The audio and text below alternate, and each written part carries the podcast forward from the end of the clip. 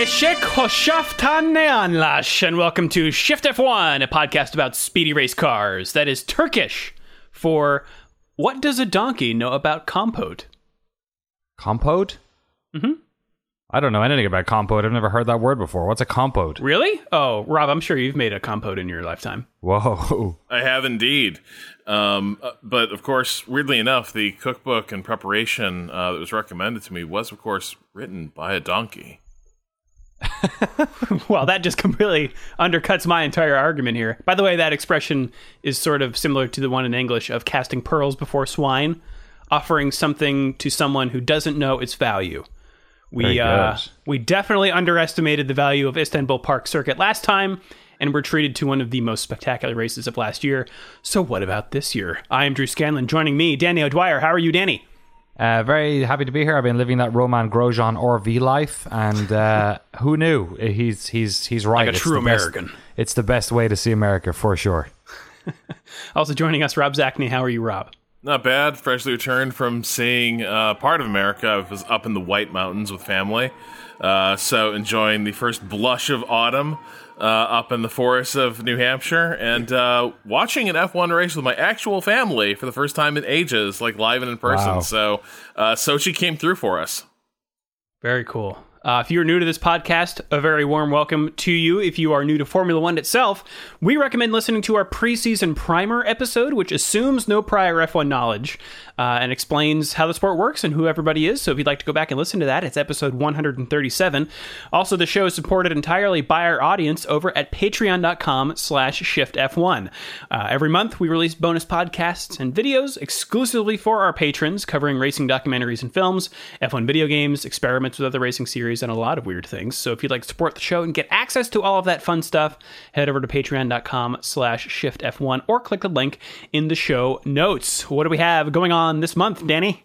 Uh, we are going to take a suggestion that came through the Discord from user Axel159. Uh, something I didn't actually really know about, and then um, checked out in the interim, and it looks pretty decent. A Life of Speed, which is a Netflix documentary all about Fangio's career and life. So we're going to dive into that one. It's on Netflix, about 90 minutes long.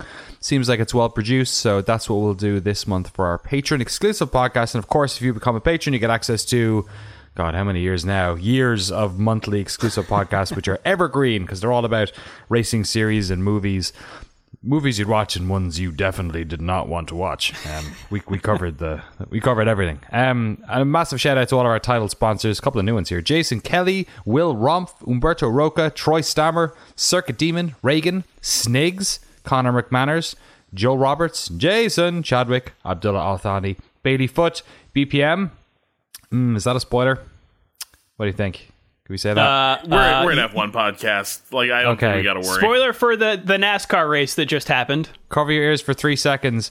Bubba pulls out the McWin. Yes. That's B P O T. I'm not so sure about No, that. look at the capitals, Danny. Okay, fair enough. Yeah, Uh, spe- um, uh, congratulations to Bubba, uh, Bubba Wallace for the the he's the first black driver since I think like 1964 to Wow. win a NASCAR race. Awesome stuff. Worthy of BPM's title sponsorship as Absolutely. well. Uh, Drew Stewart, Simon Villeneuve, David Mule, Joshua Hain, Tractor Share, Gnarly Goat, and of course, Veal Shanks. Thank you all so much for sponsoring this silly little podcast, um, which apparently was in the video game section on Spotify, and they're changing it. Is that right, Drew? I uh, oh did you did saw you an see email the response through. from the from the ticket the support ticket? Yeah. Yeah. What did they say? I haven't actually checked it yet. They said we're working on it. We'll do it. We'll put you in automotive slash sports underscore automotive or something instead of video games. Yep, had to send them some XML. Just really the life of a, a podcaster. Uh, yeah, okay, cool. Um, let's let's hop right into the news here before we talk about the circuit. Um, Danny, you've got some calendar updates. Yeah, a funny one. This so we obviously the the Qatar race was on for this year, um, but as, as it turns out, it, it might be more of a long term affair, although perhaps not at the circuit that we're racing at this year. So Well, it was it um, was rumored, but this I think was the first uh, um, confirmation, right? That this this is going to slot in where where was it? Uh, Japan was or Australia was? Yeah, it's going to go in November 19th. Uh, so, sorry, race day would be the 21st. So it's basically part of a Middle Eastern trio. It'll it'll be beside um, Abu Dhabi and Jeddah. Um, and as I guess you're right, I guess it was heavily rumored. Uh, as rumored, it's happening at uh, is it Losail is the name of it? It's the um, the one MotoGP's been racing at for a long time since 2004. Um, it's floodlit for the MotoGP race. It will be that way uh, again um, for for this one. It's still pretty hot over there during the day, even in November. Um, but apparently, it's set up well for floodlights, so we'll get another floodlit race. Um, but the other, the, the sort of more interesting aspect to this, perhaps, is that they've also struck a 10 year deal starting in 2023 because, of course, the incredibly controversial World Cup 2022, which was absolutely not paid off.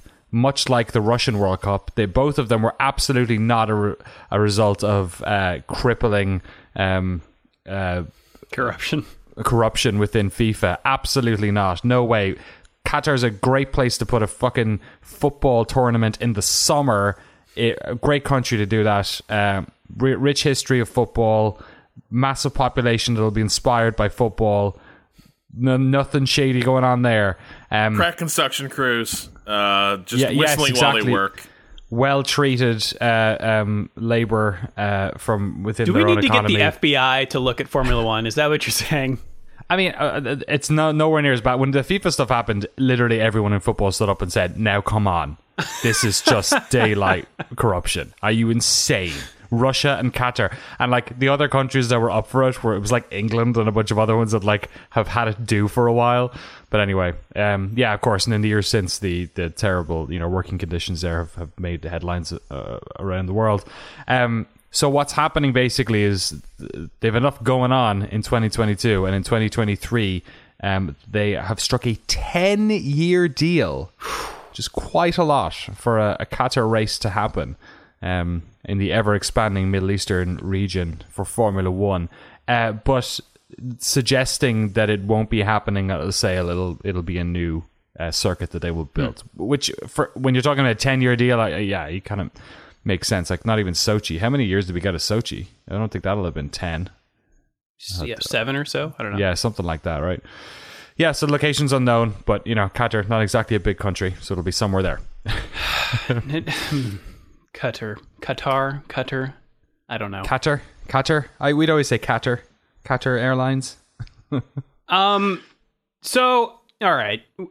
I guess I'll just I'll start with I'll start with this quote here from uh, CEO of Formula One, Stefano Domenicali, speaking to Sky News in regards to F1 going to Qatar, which is, as you say, Danny, a country that has less than stellar human rights record. Uh, Domenicali says, quote, sport will help to enhance the positivity and the right values in each country we are going to because the spotlight of F1 is so big that you cannot hide. So let's just, for the sake of argument, give Stefano the benefit of the doubt here and explore in what ways F1 could be a positive influence. Uh, like he said, it's an opportunity to shine a spotlight. So let's do that. And before you send in your angry emails, by the way, telling us to keep politics out of sport, that was the CEO of Formula One inviting scrutiny here. So, uh, according to The Guardian, as you alluded to, Danny, over 6,500 migrant workers have died in Qatar since it was named the venue for the 2022 World Cup. Yikes. Male guardianship of women is enshrined in Qatari law, making things like marriage and divorce, travel, and even attending public events much more difficult for women. Uh, Same sex relations can be punished by imprisonment for up to three years. And you can be thrown in jail for five years for spreading rumors, which are not legally defined so that's Qatar. I'm sure, I'm sure, nobody takes advantage of that, Drew. Come on. Yeah, right. I heard what you were saying as well, so you better, you know, hurry, shut up. Uh, I'll, Qatar get the, ministry, by, get the Ministry of Rumors on you. Qatar is by far the only place that F1 goes that gives me pause, right? Like we go to. I mean, we're going to Jeddah later. yeah. Year, so. uh, China, maybe you've heard of it. Hey, um, have you um, heard of the United States of America? They've got great human rights records, Drew. I do think the spotlight is a positive thing because by understanding who F1 is partnering with, we can then make our own decisions about our relationship with the sport. So that's going to be different for everybody. But maybe it means you feel compelled to tell F1 things on social media or through their surveys that they do sometimes. Maybe it means you don't attend certain Grand Prix in certain countries. Or maybe, maybe it means that you just reach a point when you're just done with F1. And I wouldn't blame anyone for that. Because frankly, it's one thing to have a problematic country grandfathered in because of some existing contract, it's another to keep adding them, especially for 10 years. Uh, and again, I can hear people typing those angry emails, so I'm not saying that you can't love the sport here. I do. I just hate that it comes with this, frankly, unnecessary baggage, and I'd like that to change because I'd like to love F1 even more. Um, that's my screed. Danny, what do you think? Yeah, I think I think it's very telling. Like we all know why they go to these countries, right? It's money. There's there's there's plenty of places in um, the world that you could expand F1 into. I mean, the continent of Africa is fairly large and has much higher population countries. I mean, Qatar is like a small. It's like a peninsula. Too many people live on. Like it's not. It's not a huge uh, economy. Well, okay, it's got a, it's a power economy, let's say, in the region, but it's not it's not a huge market for them. They already have a race in Abu Dhabi, which is a snail. It's like a stone's throw away. You can fly there in like an hour. Um, you know, obviously Jeddah's on the other side of the uh, the the peninsula, but. Uh, or the the Arabian Peninsula, but you know, yeah, and they are also expanding into a region that has you know multiple races here already. Um, I am a little bit more like I, I am critical of Bahrain. I think perhaps sorry of Qatar. Um, the Bahraini stuff we had a couple of years back, where obviously there was an Arab Spring revolt there. There was a there was a um, you know the the Saudi tanks went across that bridge. There was uh, a race cancelled out of some of the drivers um, protesting it. So we have priors. It's not like you know you're stepping out of line talking about this by any means. But also, I do have the sense of you know countries who have committed evil that F1 has reestablished a relationship with. America is pretty, you know, I could say it now as a citizen, maybe a little bit easier than I could before. But America's right there at the top. America's committed more global atrocities and more in the past twenty years than any of these places have. So how do how do you you know an illegal war in in the region, which you know costs the lives of millions of people? You know, you can we can pretend that it's all roses in this country does good in the world, but that's certainly not what I think. Um, so, you know, and, and we didn't have races in America until recently again, and now it's an expansion area, and arguably it's the biggest expansion area in F1 because it's where all these drives to survive years are coming from. So, petrochemical states that are you know funding their their sporting events for their 2 million you know for the population of Dublin you know getting a world cup and getting an F1 race it's shitty it's corrupt it's stupid uh, you know, we'll see if the race is any good, but I I don't know how to. Yeah, I wish I wish we clearly any issues people had with uh, the um, uh, United Arab Emirates or Bahraini or uh, Saudi Arabian stuff has fallen on deaf ears if they're also adding another one to it. So I, I, yeah, maybe I'm a bit defeatist about it, but that's kind of where I'm coming from. No, I, th- I think it's a fair point though that it is like there are countries that draw a lot of criticism and universal condemnation for failing to failing to uphold or observe a lot of uh, liberal liberal values domestically uh, in their society, and that's the that's the category that uh, places like Qatar and Saudi Arabia end up falling into. Um, but that same criticism could be leveled against a number of races already on the grid. Uh, you know, Hungary is a, is, is a country that is continuing to slide toward domestic repression. Turkey.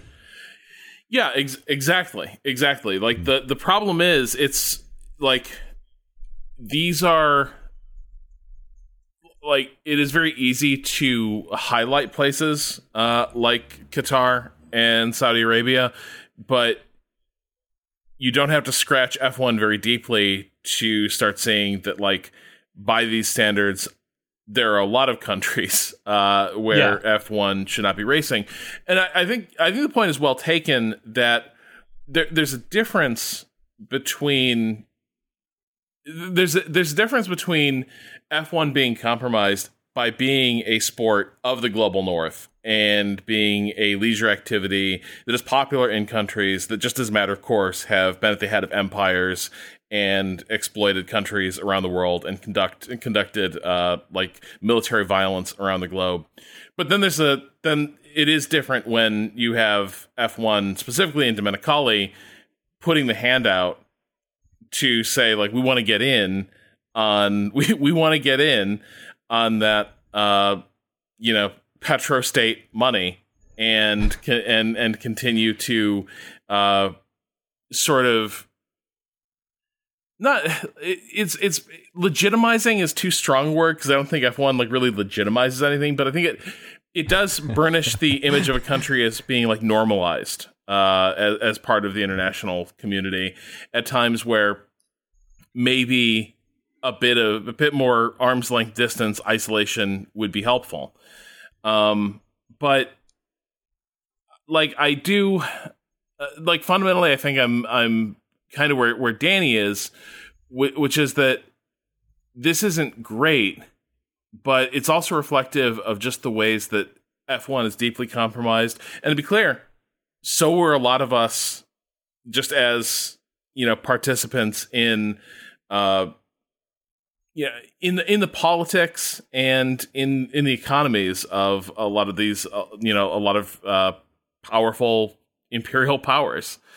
Uh, so the Qatar situation does bother does bother me. I think the fact that F1 is making is is is almost putting the Middle East as a foundational element of its of its racing season uh, concerns me a lot because it it does very clearly signal that like there are these are a lot of issues where F1 is happy to look the other way, and I do not buy I, I see the argument Domenicali is making that things like uh, criminal justice or repression or women's rights in Saudi Arabia or uh, you know criminal justice and the plight of migrant workers in Qatar.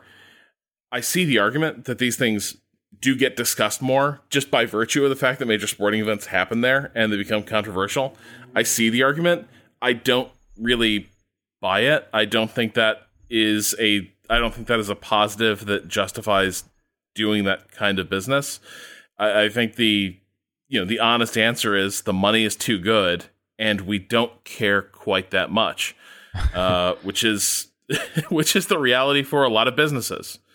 Um, so I don't like Domenicali's hand wringing doesn't really wash. I think it leaves the drivers in a really shitty position. I think this is the other thing that uh, F1 like it's not just F1 as a corporate entity that undertakes this.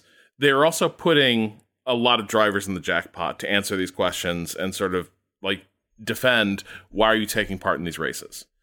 Um, so I think there's there's another element there as well, which is that F1 is making decisions on behalf of a lot of teams and drivers uh, that maybe they would not have have preferred to make.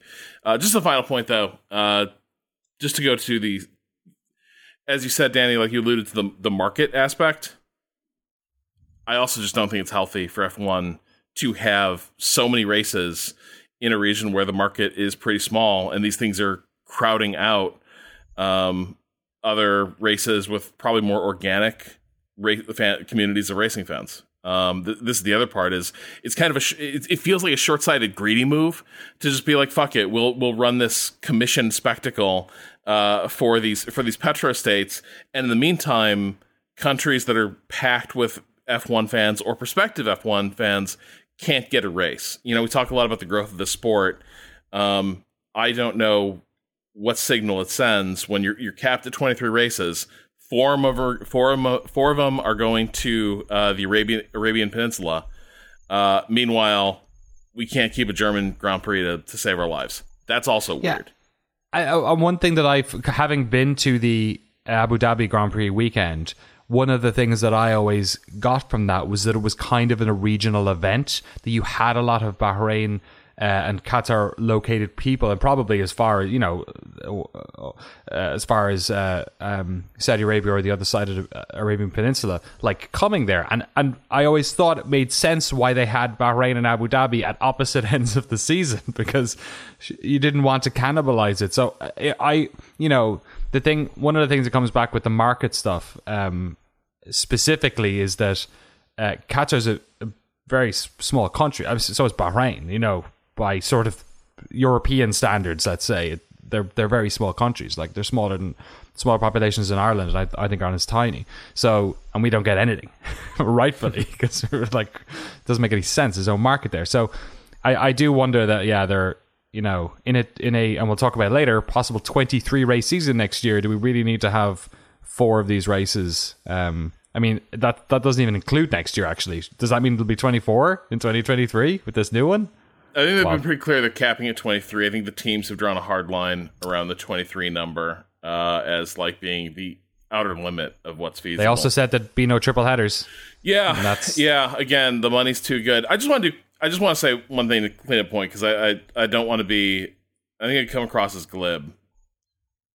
The structure of the global economy is full of these compromises. I think F1 actually reflects, in a lot of ways, the state of the world right? Which is that this is a sport that is has a lot of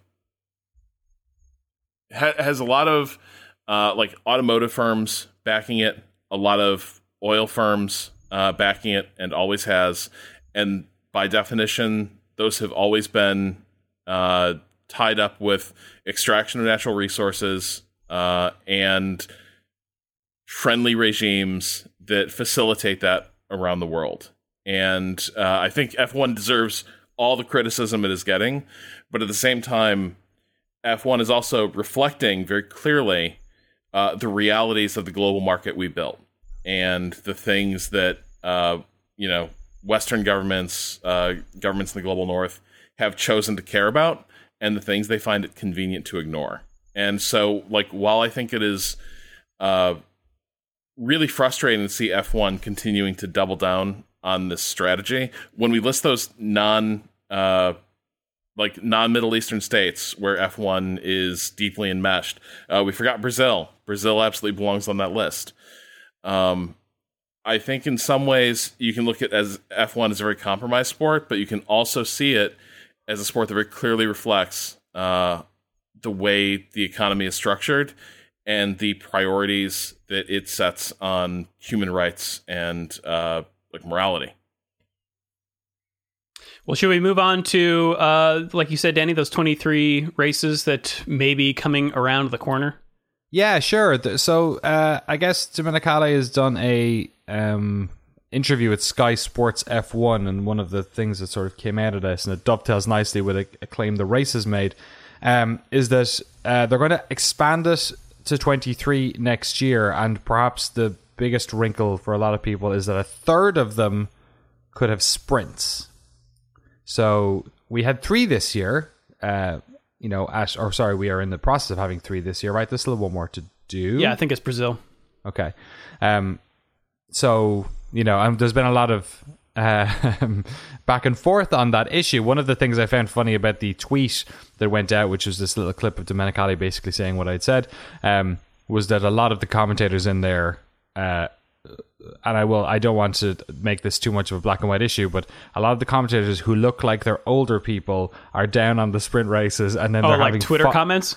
Yes, and okay. then a lot of the other people who were fighting with them saying, "Give it a chance. You just don't like change." Look like younger people. it's just like a weird. It's like I was just looking at the like the avatars trying to figure it out, but who knows like how it's coming down. There's definitely a con- conversation about it going on. Uh, but one of the things that I found interesting from from the uh, interview was that Domenicali said the promoters are super happy because there's something new and very important on Friday, Saturday, and Sunday. So clearly, this is something that either they have been able to pitch to other circuits very easily, or those circuits have seen it and gone, we want that. Mm-hmm. We want there to be a race on a Saturday and a Sunday. They see packed stands on a Saturday for the sprint race.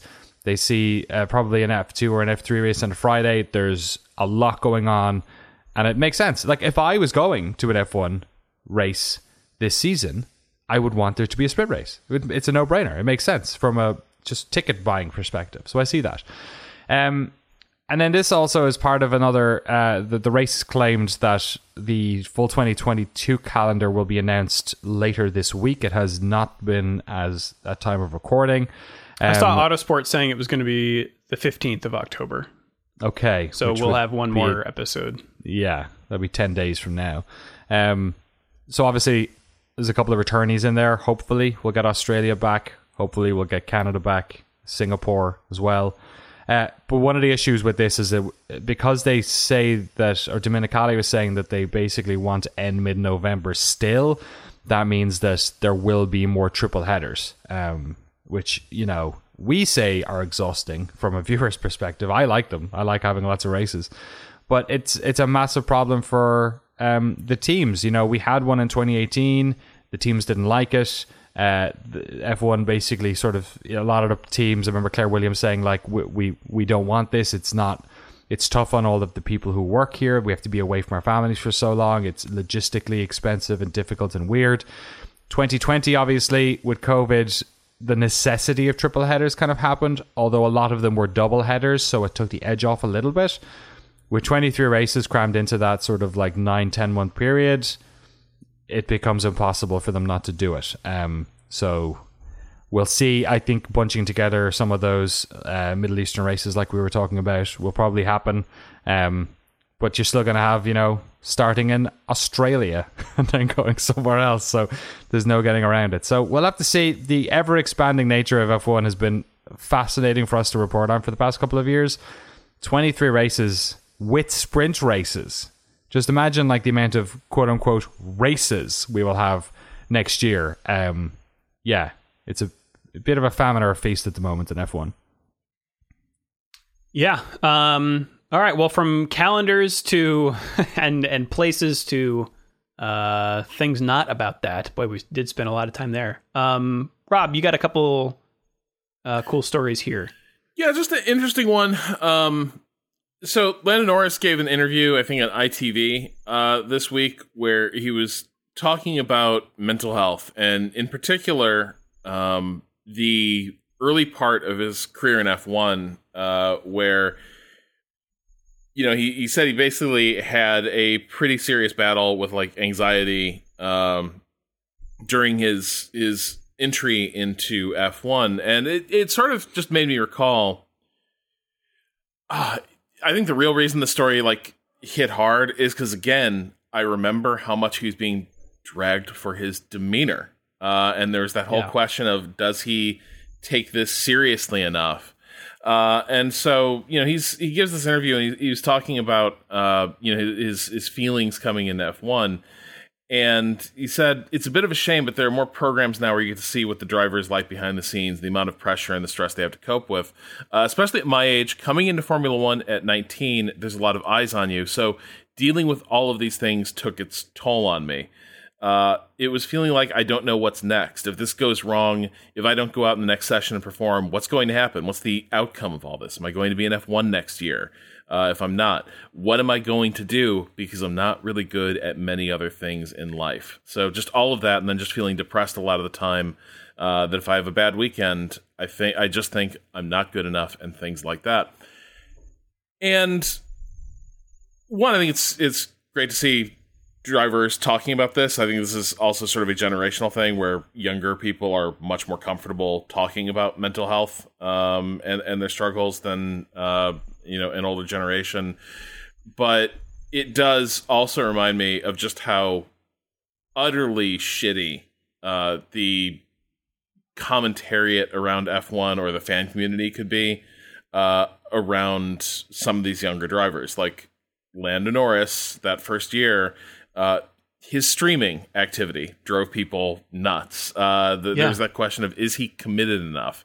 And I sort of worried at the time. Just my concern is mostly, I thought it sucked that here we had really organic insight into like who these drivers were, and we were shutting that down. Like that seemed yeah. incredibly stupid. But also, he was fun, it, and they and they beat it out of him. And he does that less now. Not until he hasn't yeah. stopped entirely, but he does it less. And but now it, I think it reads as cruel, right? Because now it's also easy to see as like he is trying to find his feet in F1 and like get through all this. I know that video games have certainly played that role for me, and playing Yeah. with friends has played that role, uh, and people got in his face about it. Um, so I, I think it's it's cool that he's talking about this, and he's he's able to talk about it now from a position of strength. But man, I think back to what the discourse around him was when he came in, um, and I see some of it repeated with the younger drivers right now, uh, and it's a reminder, I think, of of how loaded some of this uh, discussion can be. Yeah, I'm I'm glad that we do have somebody out there talking about this, and I, think in the post Bernie era, you know, um, drivers being able to have their own social media presences, which are or at least more uh, personal, um, you know, broadcast than than say, uh, you know, an, an uh, official Ferrari press release. Um, uh, yeah, I, I like, I love that Lando's talking about this stuff, and uh, I think it's it's only it's only a positive move. Um, yeah, I, I, I feel even worse for him about the Drive to Survive stuff from last year because they can like that was the one part of it that we all agreed was like they're really making a story out of nothing here. The him and Carlos Sainz stuff, you know, Yeah. it seemed unfair. So yeah, at least he's in a position now where he can say it. But like, if he had said this during his first year, then people would have said, "Oh, he's a soft touch" or something. You know what I mean? He's Oh, not yeah. tough enough for the sport. Obviously, now he's proven himself to be a you know super capable driver and, and level headed as well in pressure situations. But it's just a shame it has to come to that before he, he can even open up. Well, a lot of times, what was what gets criticized is just any sort of hint of levity too. That's that's the other part. Is it wasn't just the fact that he was streaming a lot. It was just like he didn't seem to be sufficiently angry or sad enough as an F1 driver. And behind the scenes, of course, he's managing all this. Uh, so yeah, it's um, it's it's cool he's talking about that. Uh, hopefully, rookies in the future, uh, you have a more understanding uh, envi- environment that they're coming into. Now, remember, one of the things that he was streaming a lot in those days was uh, he was doing a lot of sim racing with his buddy Max. Yeah. Um, and during during the early days of COVID, obviously, iRacing Motorsports was practically the only motorsports we were getting uh, that was good and it, it rolled. Um, so, uh, last week, interesting uh, deal came out. Mercedes uh, signed a deal with iRacing to put the uh, 2021 F1 car and next year's car with the new spec into iRacing. And apparently, like these are not going to be substantially redacted. Like these are going to be the cars. And if you know, like I don't play a ton of iRacing, but like the the the iRacing difference, the argument is the levels of fidelity expected in iRacing uh, are just much much higher. And I mean, they do things like they they use CAD files from the official, uh, you know, uh, engineers on the car. They like put cars on dynamos and stuff to get their horsepower up. But it's like, Oh, wow. they, laser they scan do tracks. laser scan tracks. Like they they see where the weight distribution is in cars, so that they like you can flick them around corners more accurately. It is like I, I am surprised at this because the, the amount of secrecy that goes on in Formula One. This seems like Well, I don't know it's, a, complete reversal of that. it's next year's car. Like I could see this year because like Yeah. it's old spec. Like this thing is going to be like it won't matter uh, how closely you you model this year's. Uh, but like next year's, that's really interesting. And the other thing that it makes it extra cool is um more than any other series. There's no real way to know what a modern F1 car drives like. Like all the drivers around the record is saying like the Codemasters games are, are good, but not particularly accurate, and it has a very generic handling model. The drivers have all been fairly frank about this. Um, and the story I pulled from uh, Jalopnik uh, mentioned that there is an F1 car, uh, a somewhat like current gen F1 car already in iRacing. It's a McLaren from like their lowest ebb. Uh, Oh, so right. Yeah, so like McLaren did allow one of their dog shit McLarens into iRacing. So it doesn't start the race half the time. So what you're saying? Yeah, well, and also it's just, its performance isn't what an F1 car really is. Uh, It's got in- a in terms GP of- two engine in there. yeah. so I think it's you know it's it's awesome for us who do a bit of sim racing. I think who just are are really curious, like what are these cars like to actually drive. Um, especially like if they get the systems management aspects uh, nailed in iRacing, I think it'll it'll teach a lot of us uh, some insight. Oh wow, yeah, like energy recovery and Yeah, deployment. like Whoa. all stuff I, I find myself kind of wondering about how it'll be implemented in the game. Uh, but also, again, like right now, there was a reason that IndyCar esports beat F1 esports like a drum during uh, sort of the COVID break, and it was because the Indy racing was serious. Like it was legit. All the racers were involved. It was like the real deal. The Codemaster stuff did look like a video game by comparison, and people were not taking it as seriously. So, like, I think it's also very cool that there will be much closer alignment between like the sim community in, around F1 and the actual driver's grid. Uh, so I think that could be awesome as well. Yeah, well, speaking of Lando Norris and Sims and next year's cars, this dovetails nicely with an uh, article that Autosport has um, about next year's cars and uh, trying to determine what they're going to be like. um, so I guess just a couple quick things about the 2022 cars. Uh, you may have heard us discussing this stuff before, but they're they're basically F1's trying to solve the problem of the current cars being unable to follow another car closely, which is the dirty air problem. Um, turbulence from the car in front disrupts the aerodynamics of the car behind, making it hard to follow. Uh, by the way, Chain Bear has a um, great YouTube video uh, that I will link in the show notes uh, about the difference between dirty air and slipstream. Just did a new one, wasn't it? Yeah, Yeah. yeah, it's pretty good. Um, so the way that F1 is trying to combat this is to simplify the aerodynamics of the cars, which reduces that turbulence, but it also means less downforce. You know, less less downforce um, on the car means less grip through the tires. Uh, and as we have just heard from Lando Norris in this Autosport article, he has been dealing with that in McLaren's simulator. Quote, it's a very different car to drive. In a way, not as nice as this season, but I think hopefully that's the same case with every other team as well. And we'll see. Uh, there's no point in trying to think it's amazing or terrible. You just have to do the best job you can, and hopefully next season we go to the preseason test with a good car. So, not really news, but we get so little information about the new cars that I thought it was worth mentioning. Uh, that it seems like everyone Yeah. will have, you know, an adjustment period. What that means in terms of potentially scrambling the field, I guess we won't really know until you know the end of the first qualifying session of 2022. What's going to Yeah, be so I'm- funny is watching the engineers recover all the lost performance. Yeah, Yeah, I- I'm. I'm.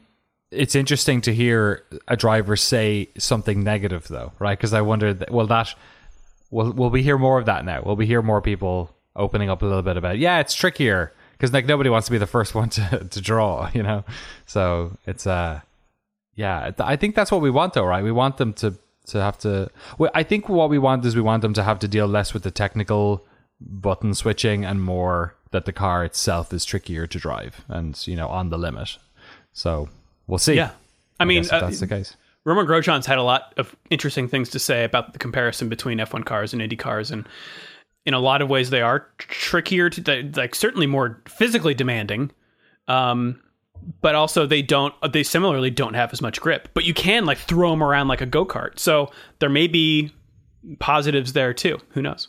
We shall Yeah, see. he was, he seemed pretty excited that he didn't have to that he also like the race strategy of an Indy car was was one that you could just kind of go hell for leather lap after lap Yeah, instead of having no to tire wonder about this- preservation. Yeah, the macro strategy is kind of not so much uh, of a shadow it's casting on the race.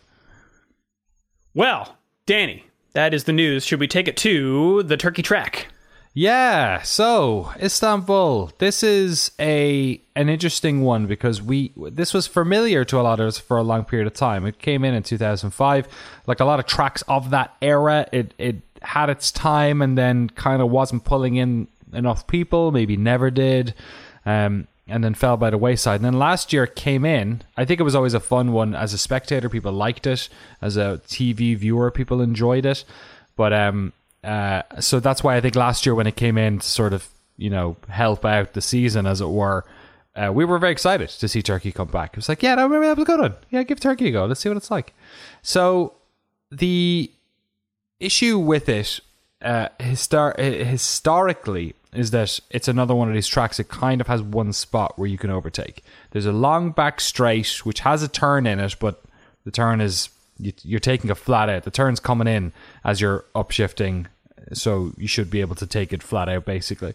Um, and at the end of that, there is a uh, left-hander and a very uh, it's on a DRS straight, and then you enter turn 12 and it's a hard braking zone you're down at the second gear it's super slow so that was the overtaking spot forever but last year for some reason we started seeing these cool multi-turn battles appear some of that might have been the fact that last year's race was wet so we had a lot of people skidding out we had people touching curbs they shouldn't have been max verstappen actually spun on that back straight which was pretty weird, uh, uncommon. He took a bit too much curb on the left side. The track was um, green as hell, and so the line wasn't worn in.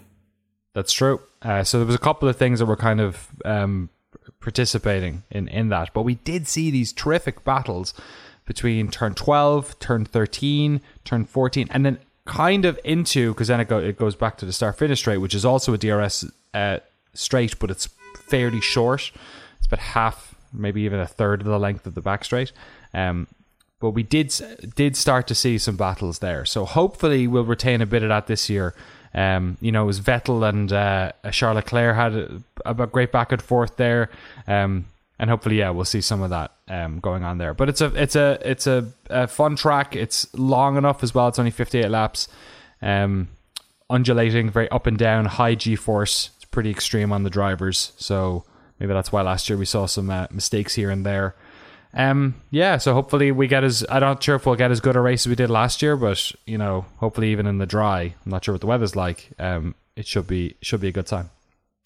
Yeah, um, uh, I saw today race fans uh, put up a like a their their pre-race article for for Turkey, and they mentioned, uh, as you said, Rob, that you know last year they had uh, resurfaced the asphalt, and that I think they were also like inviting just regular random people to come drive around the track with their road cars to just try to rubber it in as much as possible.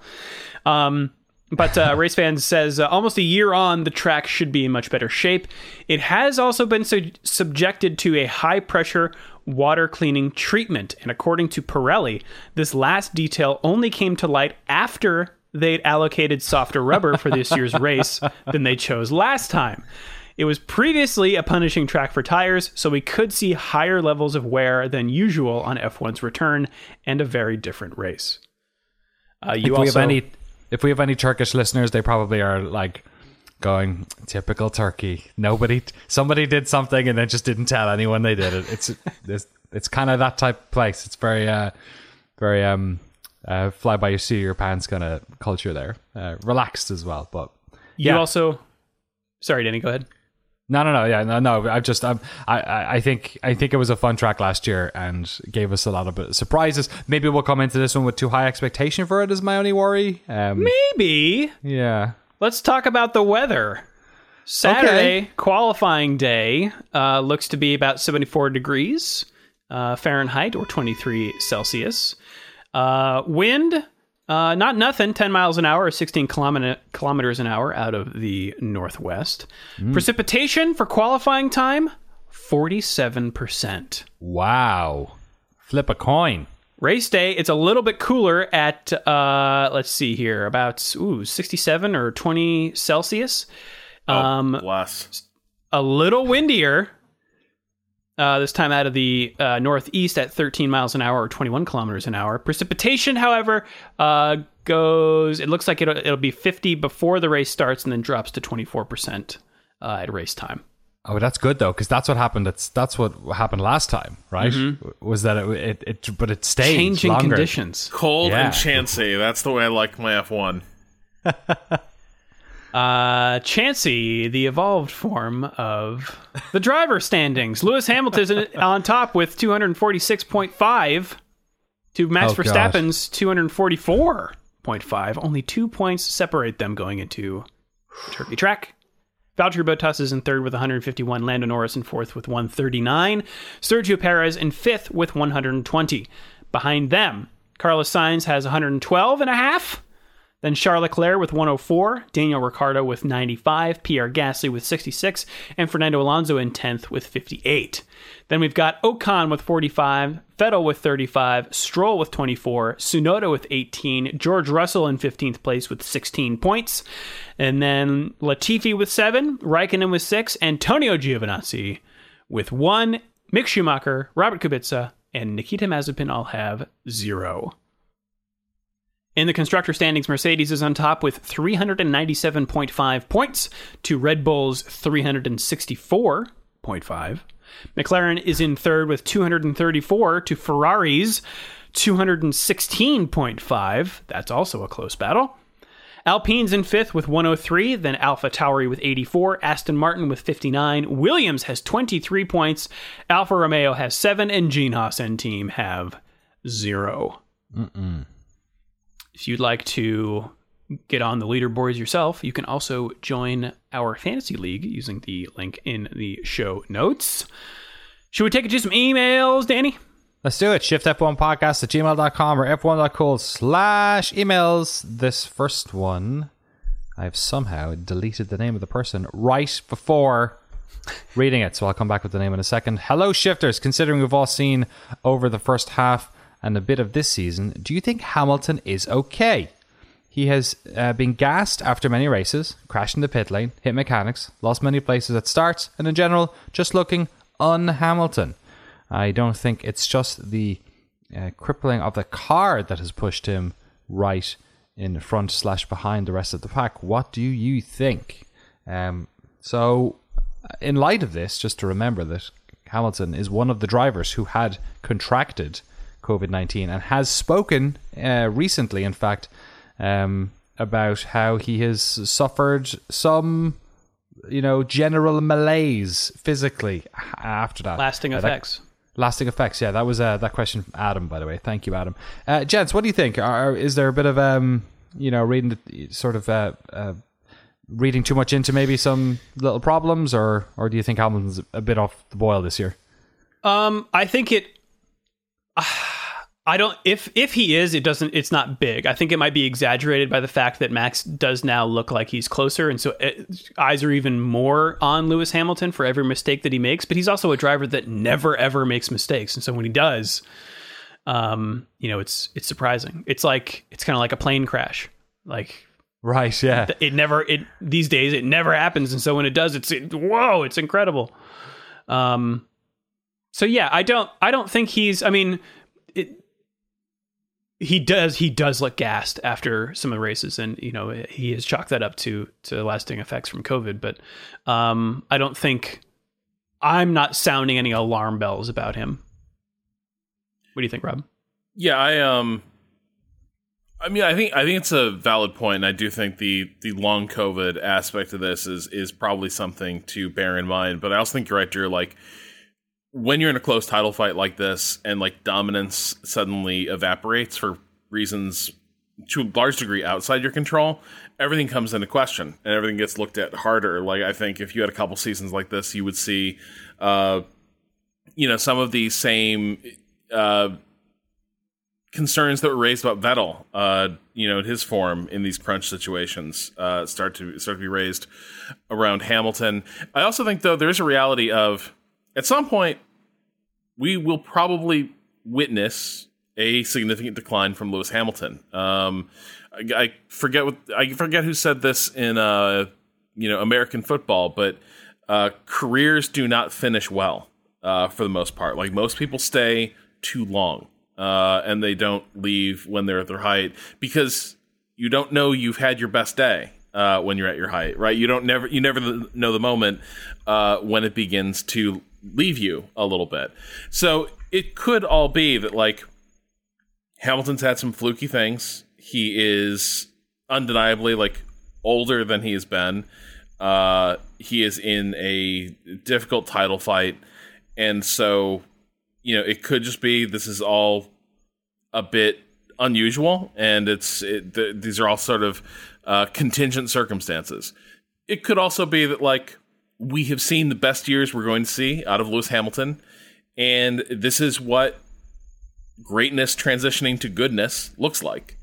Um, and I think the odds are very good that that will seem that will appear to accelerate once he's on a new car generation. One of the reasons Schumacher, the argument was they never looked as good, was car spec changed, and like all his instincts and conditioning were for a different spec. So I think uh, you know watch the space because I think the odds are good that people have even more concerns about Hamilton uh, starting next year when he's matched with somebody like George Russell in his own garage. Um, Yes. But I, I, I think it's easy to to read too much into this. But yeah, I, I also think the guy's not immortal, and at some point you do need to expect like he will not be on his peak form. I was just doing a quick bit of googling there on when drivers retire, and it is around. He's Hamilton's thirty six now, and it is like 36, 36 is when Coulthard and Button retired, for instance. Um, and there was a line out of the uh, Schumacher documentary, which we covered on our Patreon exclusive podcast, where Coulthard talked about how you know I wasn't as good as Michael, but I remember at the end of my career it was harder. Like you just you don't have the the same speed you had. Windows before. You close before you even recognize Yes. them. Exactly. So like I don't think we're there quite yet with Lewis, but maybe like you said, you don't you never see the you only see the peak of the curve because it starts going down again. Otherwise you'll never you'll never know when the peak happens. So um yeah, it will happen, right? It'll time comes for us all. uh Drew, do you mind taking this one? Sure. From Evan, who writes, So okay, yeah. Let, actually, let me quickly preface th- Uh-huh. preface this with: I am so sorry. Uh, Ninety percent of the emails this week were about national anthems. I have chosen a handful for us to talk about. Okay. Sorry. Yeah, you, you really, really opened the floodgates here for us. Um, Evan says, easily the greatest national anthem of all time was that of the Soviet Union. Uh, right from the first note, it promises a triumphant, heart stirring wave of high mindedness and goodwill towards your countrymen, and it never disappoints. Uh, the Russian anthem is more or less the same, but doesn't capture 100% of the feeling, in my opinion. Uh, another decent contender is the Aussie one, which still manages to maintain some energy despite going for the same pomp or reverence that slogs down the anthems of the UK slash US, my personal nationalities, so you know where my biases sit, lol. Plus, quote, our home is girt by the sea is a fun line. Does anyone know what that means? Girt by sea. I don't know. Girt. Oh, like girth. rounded, This- like board, like uh, guarded. I think it's. It, it, Oh, is it? Isn't it like? Oh, You like become engirthed? Yeah, like you you are like you're, you get, you're also girded in armor uh, when That's it with Okay. a G. To, That's to G. gird, to gird one's loins. Yeah. Gird. Yeah. What was the? I still don't know what the thing you said at the start was. The what the the palm. What was it? The What? the, idi- The idiomatic expression. The you said there was some sort of was it a food item? Remember Uh, you the, the said donkey, the compote. don- com- what's a compote? What is that? I still don't what a compote How would you is. describe a compote, Rob? oh god, um, like a relish uh, in, in some But ways, like a like a fruity- sweet relish. A sweet Okay. relish with spices in it, like a Okay. like a jam almost, But like a savory jam, maybe or a, yeah. compote. Could you use it in a sentence? Is there like a something compote? It, now it's coming back to me. It's me. like They- uh, a roast chicken with a uh, strawberry compote. okay, yeah, all right, Uh, okay, yeah. The chutney you get with your Indian food order There you go. could go. be considered a compote. A compote, okay. Yeah. Okay. I love a chutney. Ah, who else loves a chutney? Maybe Evan from Indiana does. Who knows? Hey all, says Evan. All this talk about national anthems last week led me to wonder something. Since Mazepin is technically a neutral athlete and not racing under the national, sorry, the Russian flag, does that mean that they're unable to play the Russian national anthem if, God forbid, in parentheses, he won? If so, what songs would they play instead? I'm relatively new to the sport and didn't know how common situations like this are. It's my understanding that neutral athletes at the Olympics uh, have the Olympic theme played. Uh, do I now have a reason to cheer for Mazepin on the off chance they play the F1 theme on the podium?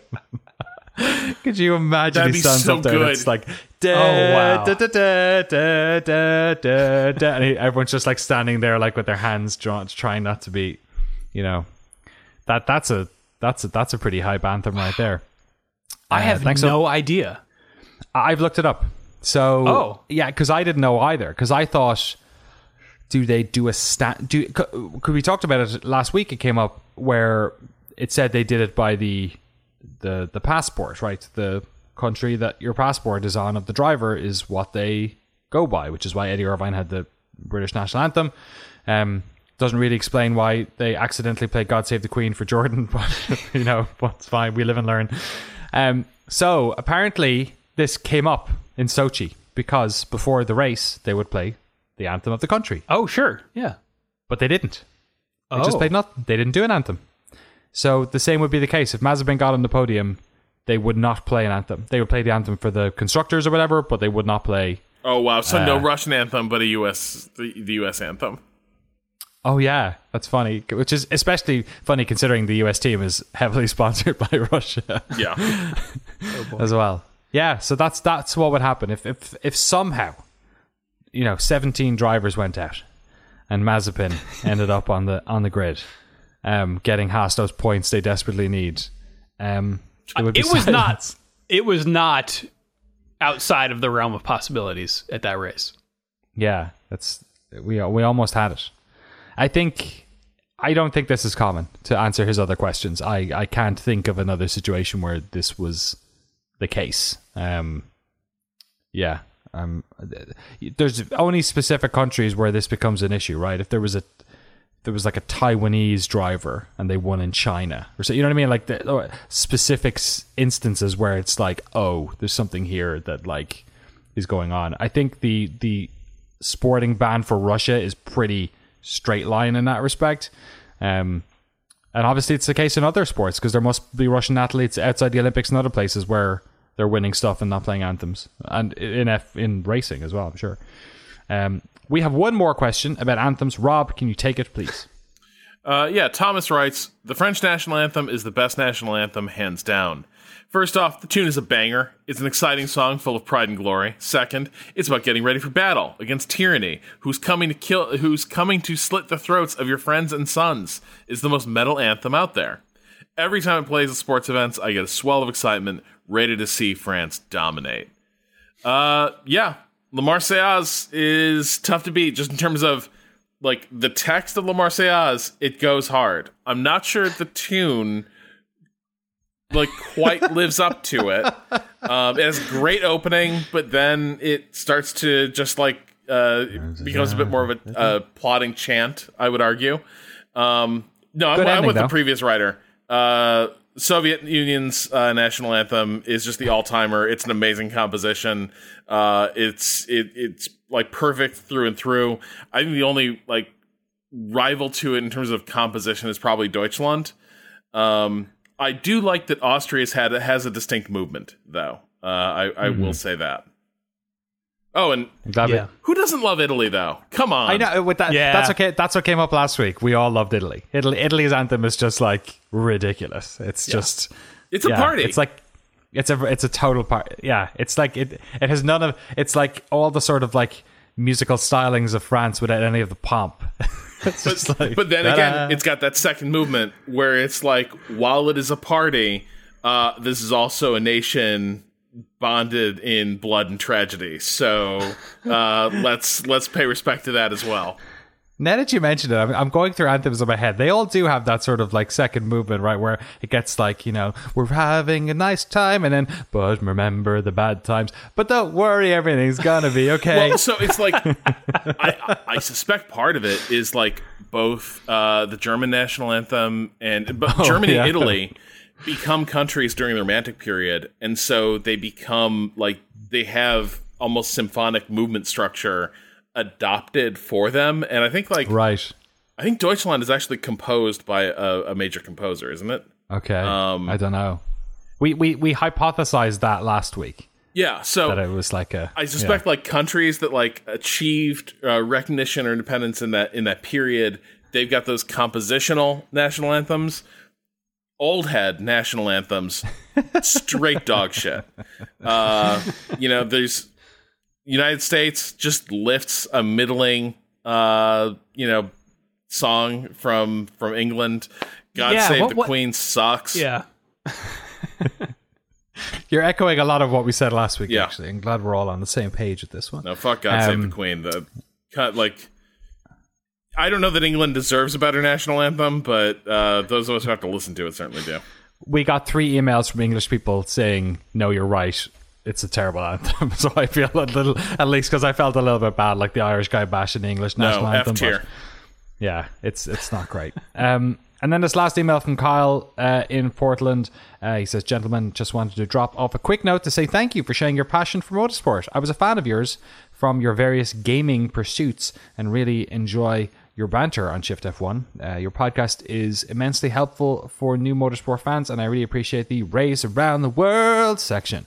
Uh, it led me to check out IndyCar, and I had the opportunity to take my dad and son to the Portland Grand Prix here a few weeks awesome. ago we got to see the Phoenix himself, Romain Grosjean, up close, and we had a great time at the race. What an awesome F1 season we're having this year. I can't wait to watch the shake up and uh, the 2022 car. Thank you for all you do. I'm a very happy patron. And that was Kyle in Portland, Oregon. And we, we get these ones from time to time, and I share them with the with the lads, but I thought it would be nice to read one out because it's something we hear a lot, and I think it's probably the reason why we do this and have certainly i think for me and drew there was many years where it was like all right we're done now we're done this thing this thing takes a lot of time and effort um but it's messages like that and of course your patronage as well which which um uh, keeps us doing it so thanks very much for that call um and to all the other people who sent in nice emails over the season that i did not read out Yes, and you can send in uh, your own emails to shiftf1podcast at gmail.com or go to the website f1.cool slash emails. You can also hit us up on Twitter at shiftf1podcast. I'm at Drew Scanlon. That is at Danny O'Dwyer and at Rob Zacny. That is us around the internet. Should we take it now? Around the world. let's race around the world Well, we are kicking off the weekend with DTM as a Norisring. Yeah. the norris ring yeah, Lando. there. orlando welcome to dtm Uh, we've also got the NASCAR Xfinity Series um, at uh, the Charlotte Motor Speedway road course in Concord, North Carolina, for the Drive for the Cure 250 presented by Blue Cross Blue Shield of North Carolina. Drive for the cure. I'll drive for the cure. That's good. That's what you were doing. You were biking for MS. That's right. I was, yeah, you would- I was riding for the Cure. Um, The IMSA WeatherTech Sports Car Championship is at VIR, Virginia International Raceway, for the Michelin GT Challenge. The Motocross Grand Prix is in France. Wait. Speaking of, um, for the Motocross Grand Prix of France, the world whoa, the World Rallycross Championship is at Circuit de Spa-Francorchamps Oh. for the World RX of Benelux. Oh hell yeah, we love those Be- Benelux country. Shout out to Belgium, the Netherlands, and Luxembourg. Hope you get a race and it doesn't rain in Spa. And we got NASCAR. Oh my. NASCAR playoffs are here.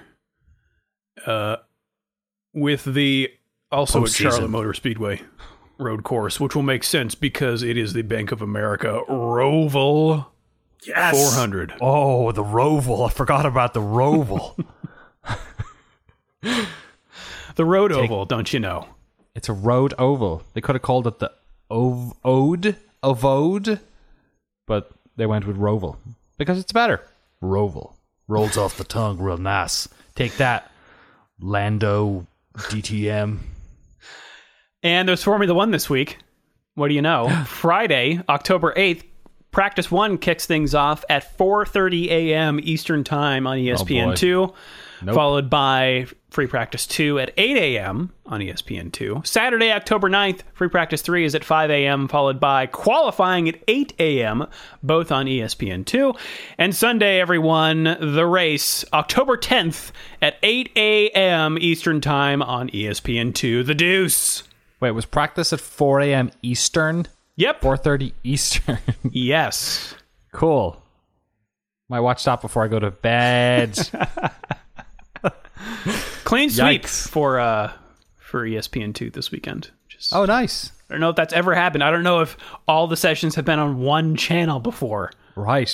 E ESPNU didn't have to come in here. No. It's, uh, no, when when Constantinople is putting up the race, you gotta you gotta give it the lay out the red carpet. I guess it's a little faded. It's ESPN two, but um, All right, yeah, heading into the weekend, Danny. Uh, final thoughts. Yeah, hope it's a good one. I, f- I feel now that I can't say anything about any race because I'm clearly haunted or have some sort of monkey paw that ruins everything. So I'm just going to say, I hope we have. No, I was about to say, I hope we have a race. I hope, hope, hope, hope it's hope hope I watch a car. Let's see. Uh, final thoughts, Rob. Uh, just important update. Uh, Deutschland über alles, uh, composed by Joseph Haydn. So if you're Oh, there you wondering why does it go so hard, it's because the goat wrote it. The g- Is it? uh, That's the thing, but they can never redo it. Like you can't have like Paul van Dyk take another swing at it or something. Is he No, but they did David sort of Hasselhoff? redo it uh, because Who? they put new words to it in the 1840s. Uh, because originally it was "God save the Austrian Emperor," basically, um, and the 1840s people were like, "What about not? What about not an emperor?" and not an Uh, by Austrian. the way, No, well, uh, obviously they d- did not listen to their own advice. Then true. what's uh, what's Ferdinand up to? What's Mister Habsburg doing? Is he still racing? Uh, by the oh way, yeah, we that's- should, we should check in on the family. Yeah, the uh, the song title we could not think of last week. The the American version of "God Sing, Save the Queen" is "My Country, Tis of Thee." There you go. Yeah, I had some emails for that too. There we go. Yeah, so if you if you think you don't know the tune to the English national anthem and you're American, you do. You do. Uh, if you'd like to support the show and get access to all of our bonus episodes and the official Shift F1 Discord, you could do so at patreon.com slash Shift F1. Have a good race weekend, everyone. We will see you all next week. Meow.